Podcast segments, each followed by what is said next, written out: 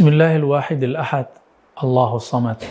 Alhamdulillah rabbil alamin wassalatu wassalamu ala sayyidil mursalin wa ala alihi wa ashabi jama'in wa ba'd.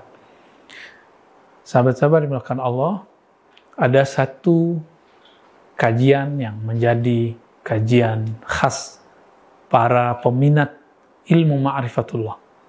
Ilmu mengenal Allah Subhanahu wa taala dari sisi yang lain, bukan dari sisi ilmu akidah versi kalamiyah, akidah Ash'ari, atau versi Salafi di luar ini.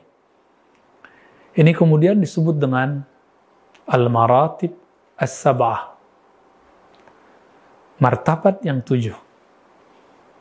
Istilah martabat tujuh awal-awal dulu dibawa oleh murid-murid dari Imam Al-Kushashi, murid-murid dari Imam Al-Qurani, seperti Syekh Abdul Rauf As-Sinkili, Kemudian di zaman berikutnya dibawa oleh murid Syekh Muhammad bin Abdul Karim Samman, yaitu Syekh Abdul Samad Al-Falimbani. Yang konon beliau lama di Mekah dan Madinah, orang Palembang, lalu kuburannya belakangan ditemui di Thailand. Begitu juga kalau kita cek sampai ke daerah Riau, Sumatera, Minangkabau, sampai ke Banten, dan yang mengagetkan di daerah Banjar, Sulawesi, Sulawesi Makassar kah itu, bagian agak ke atas Gorontalo, Manado. Yang lebih mengagetkan lagi, di Kesultanan Buton, di Keraton Buton, ini menjadi salah satu filosofi, bahkan boleh disebut falsafah daulah, falsafah kesultanan. Jadi mereka falsafahnya adalah martabat tujuh. Dan ini paling maju, sahabat saya ada yang sedang mengkaji tentang itu untuk doktoral S3-nya. Sahabat-sahabat dimakan Allah, apa itu dan siapa yang membawa? Mungkin kita mulai dari siapa yang membawa. Martabat tujuh ini sebenarnya dikembangkan dari perbedaan antara filosof yang menghubungkan antara Allah dengan alam dengan teori disebut fight emanasi. Bahwa alam ini adalah luahan atau pancaran atau isyrok dari Allah Subhanahu wa taala. Begitu ajaran dari Aristoteles. Supaya berbeda dengan filosof filosof masyaiyah peripatetik ini, kemudian ahli kalam menemukan di Quran bahwa hubungan alam dengan Allah adalah penciptaan, hubungan takhliq, khalqiyah. Allah menciptakan, khalaqtuka biyadayya wa lam taku. Hai Adam, aku ciptakan engkau, engkau dulu tidak ada, langsung dengan tanganku. Artinya hubungan Allah dengan alam menurut ahli akidah hubungan penciptaan dari ketiadaan menjadi ada. Adapun ahli azwaq, ahli rohani yang juga ahli sunnah, mereka mempunyai pendekatan yang lebih sederhana lagi, yaitu pendekatan cinta, pendekatan hub, pendekatan zauk rasa. Muncullah kemudian Imam Abu Yazid, Imam uh, Shibli, Imam Junaid, kemudian dikembangkan oleh Imam Ibn Arabi, Ibn Arabi dikembangkan oleh Imam Al-Jili. Lalu dari perkembangan itu disimpulkanlah menjadi tujuh istilah wujud. Disebut dengan maratibul wujud as-sab'ah. Tujuh martabat atau martabat tujuh. Imam yang menggabungkan ini bernama Muhammad Ibn Fadlullah Al-Burhapuri atau Al-Burhan Puri. Imam ini menulis satu kitab berjudul At-Tuhfah Al-Mursalah ila ruhi Sayyidina Muhammad Rasulullah Sallallahu Alaihi Wasallam. Hadiah yang dikirimkan untuk Nabi Muhammad Sallallahu Alaihi Wasallam. Beliau kemudian menjaga kaedah-kaedah ilmu akidah, akidah Ash'ariyah karena dia seorang Ash'ari, dia seorang Sufi, supaya tidak dilanggar, maka beliau memberikan kaedah-kaedah sebagai guidance. Tapi beliau menyebutkan hubungan kita dengan Allah dengan hubungan wujudiyah ini bahwa Allah tabaraka wa taala awalnya dengan keesaan kesendiriannya disebutkan dalam surat Al-Ikhlas kul huwallahu ahad. Dialah Allah yang ahad. Maka sebutan Allah ahad.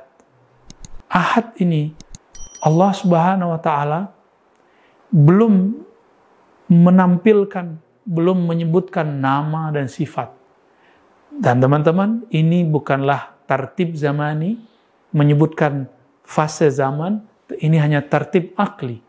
Hanya susunan tahapan fase-fase pemahaman akliyah, sebatas akaliyah.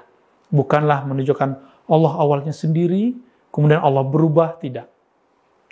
Lalu di tahapan pemahaman ilustrasi berikut, Allah mulai memancarkan di dalam dirinya semua nama dan sifat, tetapi Allah belum zahirkan. Masih secara global. Yang tadi disebut ahadiyah, sekarang disebut al-wahdah. Lalu setelah itu, Allah subhanahu wa ta'ala baru kemudian menampilkan huwa Allah. Dialah Allah. Menyebut dirinya dengan nama-nama dan sifat-sifat yang sudah rinci. Inilah disebut dengan al-wahidiyah atau wahdaniyah. Inilah perbedaan antara ahad dengan wahid. Ahad belum ada nama-nama selain itu. Sedangkan wahid semua nama sudah ada. Nama-nama itu ada pada al-wahid. Allah yang maha esa, maha satu. Allah yang maha sendiri ini, maha esa, maha tunggal ini kemudian ingin dikenal. Maka ia menciptakan makhluk. Karena keinginannya mengenal, dikenal, maka terciptalah makhluk. Memancarlah daripada sifat dan namanya itu. Kemudian bahkan dari hembusan nafasnya, kemudian disebut dengan alamul arwah, para arwah. Di sinilah kemudian lanjut ke alam mithali. Alam mithali yang kita lihat di alam mimpi. Lanjut kemudian ke alam ajsam, alam jisim. Dan semua ini terkumpul pada diri Nabi Muhammad, yaitu disebut al-insan al-kamil. Makhluk yang sangat sempurna. Jadi yang bisa memahami nama-nama Allah, sifat-sifat Allah, dan hubungan semua ini, itu hanyalah al-insan al-kamil. Begitulah kata Imam Muhammad ibn Fatulullah al-Burhapuri. Siapakah imam ini? Ini yang belum kita sebutkan. Imam ini ternyata adalah guru dari Imam Ahmad Ash-Shannawi, salah satu imam di Madinah, adalah mursyid dalam beberapa tariqah, tariqah khalwatiyah, syatariyah, dan juga naqsyabandiyah, qadiriyah. Beliau ini kemudian punya murid namanya Shannawi, Ahmad Shannawi. Ahmad Shannawi kemudian punya murid namanya Al-Kushasi, Al-Qurani. Dari situlah turun ke Syekh Abdul Rauf. Asingkili turun ke Burhanuddin di daerah Ulakan dan Abdulhi eh, Pamijahan dan beberapa ulama-ulama lain. Dari sinilah berkembang di Indonesia, khususnya di Nusantara juga, di daerah Patani, ada Syekh Daud Fatani juga mensyarah si martabat tujuh. Dan saya melihat di perpustakaan kawan-kawan kita di Malaysia, itu sudah diterjemah jadi bahasa Melayu. Ternyata itu terjemahan lama, yang juga pernah diterjemah oleh Syekh Abdul Samad, Syekh Abdul Rauf Singkili, Syekh Burhanuddin, dan semua ulama-ulama yang saya sebutkan tadi sahabat-sahabat makan Allah.